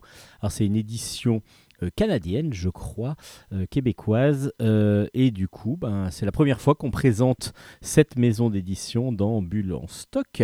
Du coup, ben voilà, c'est un très très bel ouvrage, vraiment bien réalisé, avec une superbe couverture, euh, euh, vraiment très agréable au toucher. C'est un livre souple, un- une sorte de roman graphique. Alors l'utilisation de la couleur est faite sous des, c'est du rouge avec tout un tout un dégradé donc de rose euh, plus ou moins pastel. Et du coup, l'autrice a décidé de nous raconter bah, tout simplement sa vie, mais sa vie sexuelle, parce qu'elle a été euh, vraiment traumatisée, entre guillemets, quand elle était petite, euh, par le fait qu'on ne lui parle pas du tout de sexe, etc. Et petit à petit, elle a découvert, évidemment, euh, ce qu'étaient les relations intimes avec les différentes personnes que l'on peut rencontrer. Comment, voilà, ça, ça commence à l'adolescence avec le- le- les premiers tampons et, puis les premières relations amicales au départ, les premiers émois lorsqu'on l'on va euh, bah, embrasser quelqu'un, même si c'est pas obligatoirement le plus agréable au départ. Et puis ça va aller bah, sur plusieurs de ces fréquentations. Euh, des fréquentations qui se sont bien passées sexuellement ou d'autres non. Les maladies aussi qu'elle éventuellement elle a pu euh, avoir et donc elle nous dit en gros attention protégez-vous euh, lorsque vous ne connaissez pas la personne et que vous, vous ne savez pas du tout où vous allez. Évidemment, il y a tout le, aussi le, romantisme que l'on peut trouver chez certaines personnes, chez, certaines, chez certains amants ou, amantes. Il y a tout ça qui est mis en place de façon très euh, simple et de façon très, très agréable à, suivre. Alors, en plus, ce qui est marrant, c'est que c'est un dessin qui est un petit peu rond, un petit peu euh, presque cartoon. On voit les personnages qui sont un petit peu, euh, un petit peu souples comme ça. Et du coup, bah, c'est pas du tout pornographique, c'est vraiment euh, la, la vie, tout simplement, mais où on parle de sexualité et des différentes sexualités que le- qu'elle a pu euh, rencontrer euh, cette autrice Héloïse Marseille. Euh, les personnages sont marrants parce que sont ils ont alors ce qui ce qui est assez original c'est qu'ils ont une ils sont bien ronds dans le visage et puis ils ont un nez qui est un peu on a l'impression qu'il est presque séparé donc ils ont un nez rouge un peu vertical et euh, c'est marrant parce que ça donne un petit peu l'impression de marionnette euh, ou de voilà comme si le nez avait été collé sur sur les personnages et je trouve que ça c'est original c'est très original j'ai trouvé ça très agréable à lire c'est simple à lire, c'est efficace à lire. C'est donc pas à mettre entre toutes les mains. C'est plutôt pour euh, ados, grands ados, adultes, on va dire à partir de 16 ans.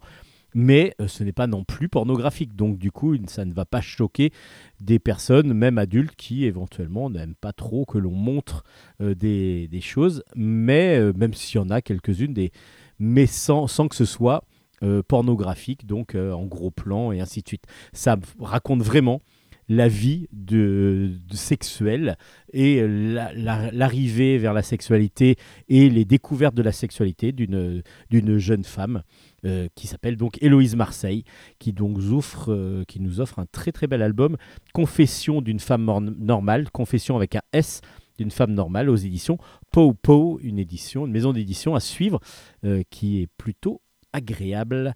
En tout cas, sur le premier tome, j'ai un autre volume à vous présenter dans les émissions prochaines. Euh, je vous en ferai tout de suite, enfin très rapidement. Donc euh, la découverte, dès que je l'aurai fini, j'aurai fini de le lire. En tout cas, les éditions Pow Pow, une édition qu'il va falloir suivre si vous aimez les romans graphiques un petit peu intimistes. En tout cas, celui-là est fait pour vous. Confession d'une femme normale aux éditions Pow Pow, P-O-W, plus loin, P-O-W. Et pour finir avec les BD un peu plus adultes, là on est sur un autre univers complètement. C'est euh, La Tour, le tome 2 est sorti. C'est de Omar Ladgam au scénario, ainsi que Yann Kounen, le grand réalisateur Yann Kounen, que moi j'adore, avec en particulier Doberman, si vous ne l'avez pas vu. euh, Il est impressionnant toujours, alors qu'il est quand même assez an- ancien. Et puis Monsieur Fab au dessin. C'est aux éditions Glénat dans la collection Comics Bureau. Euh, du coup, voilà, c'est, ça change complètement de- des deux chroniques précédentes où l'on parle de plutôt de choses intimes. Là, on est sur de la science-fiction parce qu'on est en 2072 et puis ça fait plusieurs années, une trentaine d'années que l'humanité a complètement changé parce qu'il y a eu une grosse bactérie qui a décimé l'in- l'intég- l'intégralité de la civilisation, sauf dans une tour où justement il y a des humains qui ont réussi à survivre et qui vont vivre donc à chaque étage euh, ben, euh, leur vie. Alors il va y avoir des anciens, il va y avoir des intras. Les intras, c'est ceux qui sont nés après la, après la, la, bactérie, donc en fin de compte, qui ont, plus de 30, qui ont moins de 30 ans. Et dans cette tour, bah, il va y avoir pas mal de tensions. Il va y avoir, on va déjà découvrir dans le premier tome comment euh, évoluent un petit peu les personnes et en particulier on va suivre euh, une intelligence artificielle euh, qui s'appelle Newton qui lui contrôle toute la, toute la tour. Donc il sait exactement s'il y a euh, une arrivée d'une bactérie justement dans un étage qui va transformer immédiatement ceux qui sont à cet étage-là. Alors à un moment donné, on voit par exemple un oiseau qui tape dans une vitre et là, ça va ouvrir une toute petite faille dans la, dans le, dans le- la vitre. Et du coup, bah, la personne qui est en train, qui n'a même pas remarqué, parce qu'elle avait un casque sur les oreilles, que l'oiseau est venu s'éclater contre son, sa vitre, bah, va mourir dans d'atroces souffrances. Et euh, du coup, bah, il va falloir réparer, etc. Donc, il y a vraiment chacun a des, a des fonctions. euh, et puis, euh, un jour, la serre va exploser. La serre, c'est le- l'endroit où on va pouvoir, qui permet de vivre en autarcie, de faire vivre en autarcie toute cette tour énorme, verticale. Une tour, c'est souvent vertical. J'ai jamais vu une parler de tour couchée, mais bon, euh, c'est qu'elles ont- elles n'ont plus la fonction de tour. Ah, cette tour, une grande tour, donc euh, avec tous les étages. Donc la vie va petit à petit être. ben, il y a un étage déjà où il y avait la serre qui est donc coupée, et en plus, bah, il y a des difficultés pour se nourrir. Alors du coup, il va y avoir des tensions encore plus fortes entre les anciens et les intras, les nouveaux, du coup, ceux qui, euh, sont, qui- ceux qui sont jeunes, parce que eux, ils veulent zapper un petit peu toutes les traditions qu'avaient les anciens euh, avant qu'il y ait la bactérie. euh, pour dire voilà maintenant on est dans un monde nouveau il faut qu'on évolue de, de, de façon différente et puis on va suivre dans ce deuxième tome un homme qui lui a décidé d'essayer de trouver le, quelque chose d'autre, peut-être une autre tour, autre chose, en tout cas plus loin. Et il va donc partir à l'aventure. Il s'appelle Atami. Et Atami va partir seul avec un scaphandre. Euh, il, espère trouver une, rédemption. Il essaye de trouver un- une solution, euh, en tout cas, euh, pour pouvoir faire survivre tout le monde. À part que, bah, évidemment, dès qu'on est dehors, ça nous promet très peu de, chances de survie. Il y a un temps limite pour que le scaphandre ne soit pas détruit et, complètement euh, abîmé. Donc du coup, il va falloir qu'il aille très vite. Surtout que son père, lui, il a eu la, enfin, il a envie d'y aller et il le fait sans autorisation parce qu'il a envie de suivre les traces de son père, qui lui a essayé la même, le même, euh, euh, comment dire, la même aventure sans y réussir, sans y parvenir, parce qu'il est décédé lorsqu'il a fait cette aventure, justement parce que son scaphandre, à un moment donné, s'est détruit. Donc lui, il essaye, il espère, donc euh, sans l'aide de personne, parce que même Newton est trop loin pour pouvoir l'aider, parce que Newton aide vraiment tout le monde et arrive vraiment à découvrir euh, tous les petits problèmes qu'il peut y avoir. Il est même psy par moment, euh, Newton, et on va donc euh, suivre ses aventures. Alors moi j'avais adoré le premier.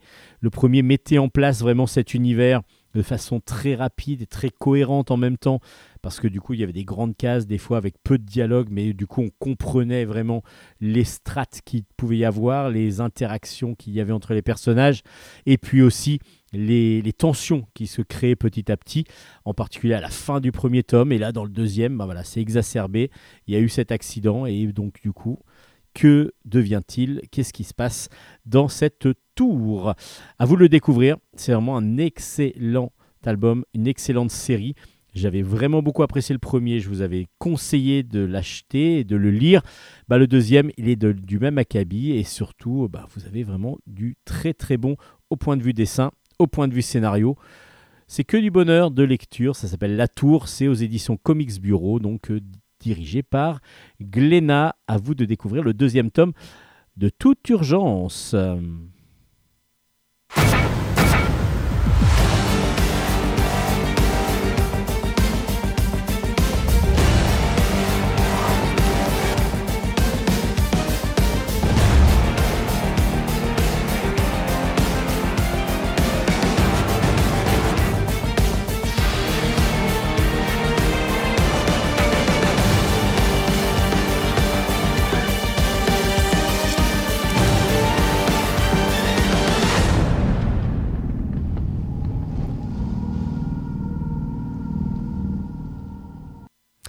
Allez, on va finir cette ces chroniques BD avec euh, trois albums plus jeunesse, euh, comme euh, j'essaye de le faire à chaque fois, plutôt commencer par du comics, de l'adulte, et puis finir par de la jeunesse un petit peu. Trois albums, donc deux chez Kenes et un autre chez Rue de Sèvres. Bah, D'abord des séries qui ont déjà commencé depuis un petit moment. Le sixième tome de Juliette. Juliette, c'est une jeune demoiselle qui se balade à chaque fois dans différents pays grâce à sa maman, euh, qui est journaliste et qui va devoir faire des reportages dans, dans différents pays. Donc elle suit sa maman la plupart du temps. Et là, Juliette part à Hawaï dans ce sixième tome. C'est de, à partir des romans de Roselyne Brasset. C'est des scénarios de Lisette Morival et des dessins de Émilie Decroc. C'est aux éditions Kenes. Alors les dessins très girly, euh, vraiment très cartoon, vraiment magnifiques. Plein de couleurs et ça c'est vraiment très agréable. Surtout que ben, quand on est à Hawaï, évidemment, il y a du soleil. Bon là, elle est partie, euh, Juliette, mais sans sa maman cette fois-ci parce qu'elle est partie euh, pour le avec euh, son, son chéri, euh, son ami, son meilleur ami. Euh, il est, elle est partie avec Gino. Elle est partie à Hawaï pour pouvoir suivre la commémoration de la, du baptême du, du neveu de, de Gino, ou du cousin, je ne sais plus exactement. Et donc il va passer son, ses, ses vacances avec Gino chez son oncle, chez l'oncle de Gino à Hawaï. Donc elle va découvrir, et nous aussi en même temps, on va découvrir comment ça se passe à Hawaï. Elle va faire du surf, évidemment. Bon, après, elle a un petit problème, c'est que Gino a l'air un petit peu distant d'elle, alors que, bah, justement, il s'était quand même fait un bisou avant. Donc, euh, pourquoi est-il aussi un petit peu en retrait euh, vis-à-vis d'elle? Donc ça, ça la dérange, évidemment. Et puis, en plus, ils vont quand même aller découvrir un petit peu l'île et en particulier le volcan, un volcan. Et là, le volcan, le gros, gros, gros souci, c'est que bah, il va rentrer en éruption. Il va rentrer en éruption et là, ils vont se retrouver à devoir euh, être bloqués par le volcan. Alors, que vont-ils faire? En plus, ils ne sont pas tout seuls, ils sont accompagnés de, de- de- de d'enfants, enfants, j'allais dire, d'enfants. Euh, voilà, le suspense c'est à son comble. Vous imaginez bien que Juliette va pas tout à fait mourir tout de suite. Je vous le, je vous spoil un petit peu, mais en même temps, je pense que vous l'avez deviné. Mais en tout cas, c'est très agréable toujours de suivre cette euh, jeune demoiselle d'une 13-14 ans euh, à ce- qui se balade dans le monde entier. Bon, elle a les moyens de se balader, ça c'est cool pour elle. Et donc, du coup, elle nous fait découvrir en même temps. Elle fait découvrir aux plus jeunes quand même. On va dire que c'est vraiment pour fin de collège, euh, fin de primaire, euh, collège, début collège. Euh, vraiment cet univers, ces univers et du coup les différents pays du monde à travers les yeux de Juliette. Ça fonctionne très bien, très très bien dessiné, très agréable euh, à lire. Et puis dans la même collection chez Kenes, un nouvel album là par contre, une nouvelle série. C'est toujours Lisanne Morival au scénario avec l'aide de Marilou Adison et c'est Louisa pardon, Rousseau au dessin. Euh, c'est toujours chez Kenes, ça s'appelle Les tutos de Maëlie. Le premier tome s'appelle Une vie de secret. Et du coup, bah, c'est une nouvelle héroïne que l'on découvre avec un dessin toujours aussi girly, aussi beau de Louisa Rousseau euh, que j'adore. J'aime vraiment, vraiment son dessin qui, est, fin, élégant et en même temps qui euh, apporte vraiment toujours du, du plaisir de lecture et du plaisir de, pour les yeux. Euh, là, c'est une jeune demoiselle, à peu près pareil, 13-14 ans, qui arrive euh, chez un ami de ses parents. Parce qu'il y a eu quelque chose qui s'est passé, elle est obligée de fuir la ville dans laquelle elle était. Donc elle va aller au fin fond du Canada euh, pour, euh, pour aller vivre sa année scolaire. Et puis on va comprendre pourquoi elle a fait ça, parce qu'il y a eu des problèmes de harcèlement. Elle a eu un gros, gros souci.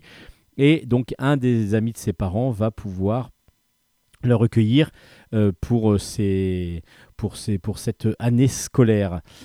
Alors quand je dis ses parents, c'est pas tout à fait ses parents qui l'ont envoyé là, c'est qu'elle vivait euh, pas avec ses parents parce que sa mère est décédée et son père, lui, elle n'a jamais vraiment connu.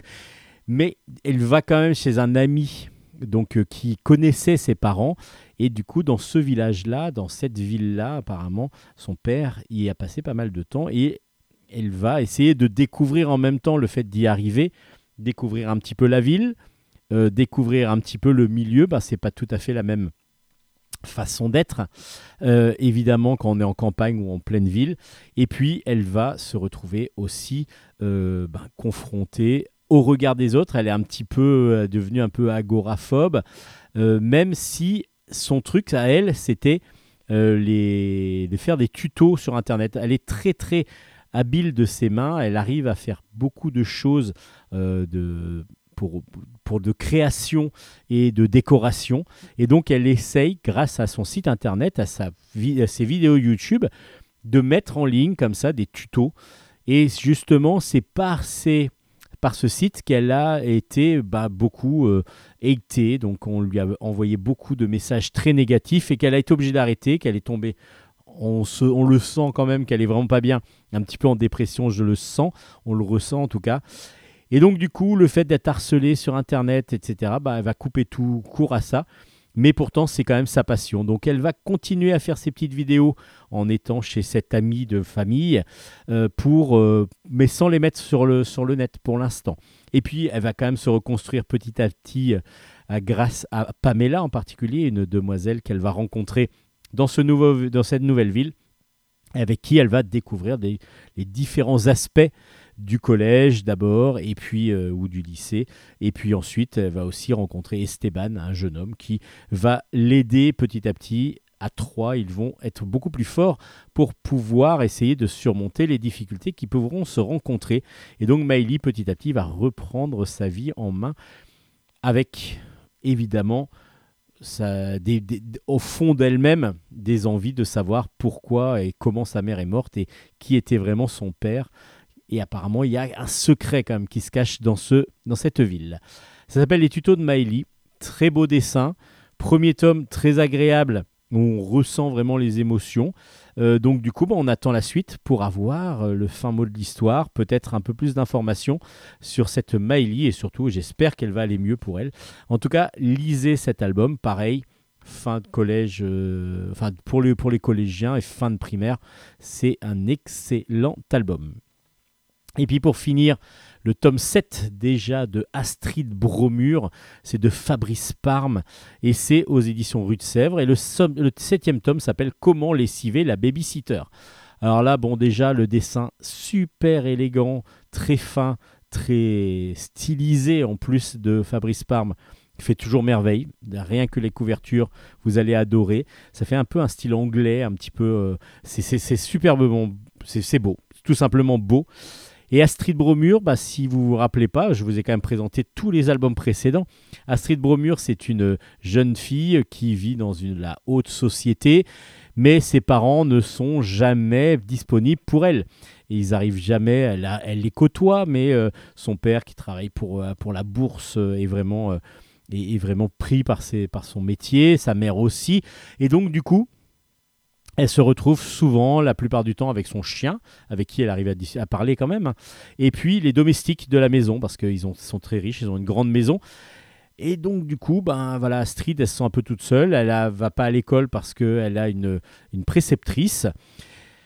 Alors voilà, c'est la vie d'Astrid et évidemment, il va lui arriver pas mal d'aventures lorsque ses parents ne sont pas là ou même quand ils sont là. En tout cas, il va lui arriver pas mal de choses avec un côté des fois magique qui apparaît et qui est vraiment très agréable parce que justement, on s'y attend pas dans ces albums. Et là, justement, les parents d'Astrid vont encore partir, mais sans elle, ils sont invités à un, repas de famille en plus parce que c'est le cousin de, du père qui, euh, lui, a, euh, invite son, bah, son cousin, le père d'Astrid, au restaurant. Astrid n'est pas invitée. Et même à l'inverse, les parents vont se retrouver à devoir faire garder Astrid, mais aussi ses petits cousins, les enfants du cousin, donc euh, du père. Et, bah, et du coup, ça fait une grande, euh, une grande, euh, une grande famille à, pouvoir garder. Et les enfants ben, vont, sont assez turbulents, surtout les, les cousins. Astrid, on sait qu'elle peut être facétieuse, mais elle est quand même respectueuse. Les gamins euh, du cousin sont un tout petit peu plus turbulents. Personne ne veut vraiment les garder. Et puis, bah, il y a la préceptrice qui dit bah, Moi, j'ai ma nièce qui est aussi babysitter. Euh, donc, si vous voulez, moi, je ne peux pas les garder ce soir, mais si vous voulez, je peux l'appeler pour qu'elle vienne. Et là, bah, il va se passer pas mal de choses. Et vous allez voir que c'est assez drôle.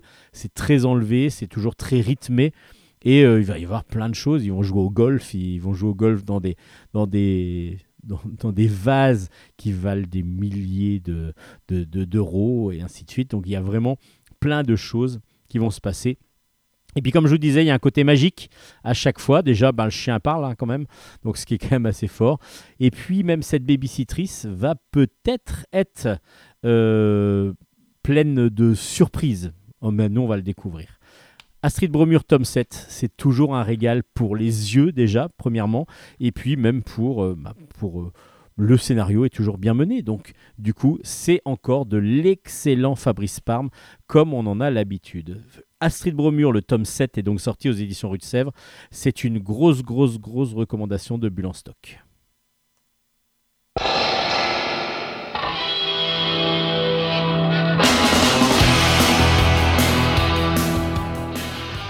Et voilà, Bulle en stock, c'est fini pour cette semaine. Mais vous pouvez retrouver l'ensemble des albums chroniqués, toutes les références sur nos pages Facebook, Bulle en stock, Bulle avec un S tout d'abord, et puis aussi ma page Facebook qui est Steven Bescon. N'hésitez pas à aller euh, nous laisser un commentaire, je vous répondrai, j'essaierai au maximum de suivre vos recommandations. Merci d'avoir écouté cette émission et merci aussi à Nicolas Godin, notre grand gourou de la radio Radio Grand Paris qui nous accueille depuis maintenant moult moult années. Euh, ben, vous pouvez retrouver l'ensemble justement des émissions Bulle en stock dans la rubrique culture. Euh, vous, vous allez voir, il y a plein d'autres émissions, mais dont Bulle en stock évidemment, et vous pouvez les télécharger, télécharger l'ensemble des podcasts, écouter toutes les anciennes émissions. Si vous voulez recevoir aussi votre Bulle en stock euh, régulièrement sur votre smartphone par exemple, vous pouvez vous abonner sur toutes les plateformes de streaming, dont Spotify par exemple, sur lesquelles on est référencé. Ben voilà, c'est, on va aller se plonger dans de nouvelles aventures illustrées. On va aller euh, rapidement essayer de découvrir de nouveaux albums afin de vous les présenter la semaine prochaine. Bonne lecture à toutes et à tous. On se dit à la semaine prochaine. Hey, ciao, ciao, ciao, ciao, ciao.